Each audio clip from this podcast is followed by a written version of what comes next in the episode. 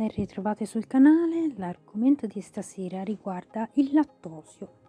Intanto stabiliamo che il lattosio è uno zucchero e in quanto tale, come molti altri zuccheri che cercherò di affrontare in questi mini, mini audio, eh, può fermentare, quindi può essere importante per evitare coliche e altri fastidi di non apportare lattosio. Questo come si fa? Ovviamente con i prodotti dove è certificato che siano senza lattosio.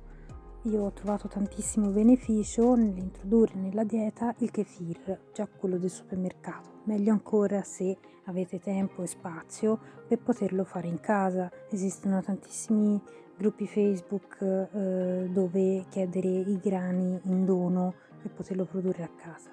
Vi rimando a cercarli direttamente eh, in autonomia.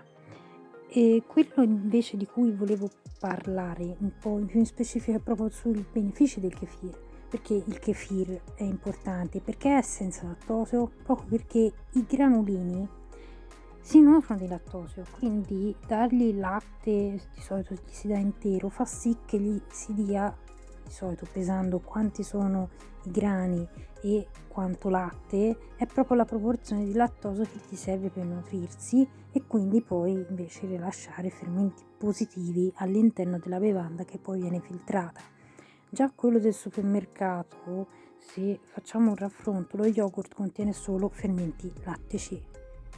La composizione globale del kefir comprende almeno undici fermenti, Eh, tra cui eh, acidophilus e altri che sono molto importanti.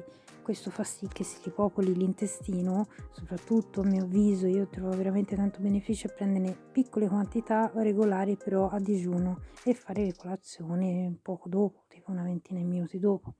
Questo permette appunto di mh, avere un apporto di fermenti molto sani, pochissimo, praticamente zero lattosio, perché appunto è la materia di cui si nutrono i grani stessi. E secondo me in tantissime persone questo comporta un beneficio quasi immediato. Altra cosa mh, su cui volevo porre leggermente l'attenzione, per persone che hanno forti problemi di transito, che tendono a bloccarsi, l'apporto di grassi può essere importante, quindi potete scegliere gli oli che preferite. Non sottovalutate il burro chiarificato, che potete fare anche fatto in casa, cioè basta alla fine scaldarlo e levare tutto lo strato superiore bianco e lasciare solo la materia grassa. Questo vi permette di risparmiare rispetto a comprarlo il burro chiarificato ed impiegarlo nelle vostre preparazioni, siano essi di cucina, dolci o quant'altro, con le giuste farine. Si conserva per qualche giorno tranquillamente in frigorifero, ancora più a lungo termine, soprattutto conservato in congelatore.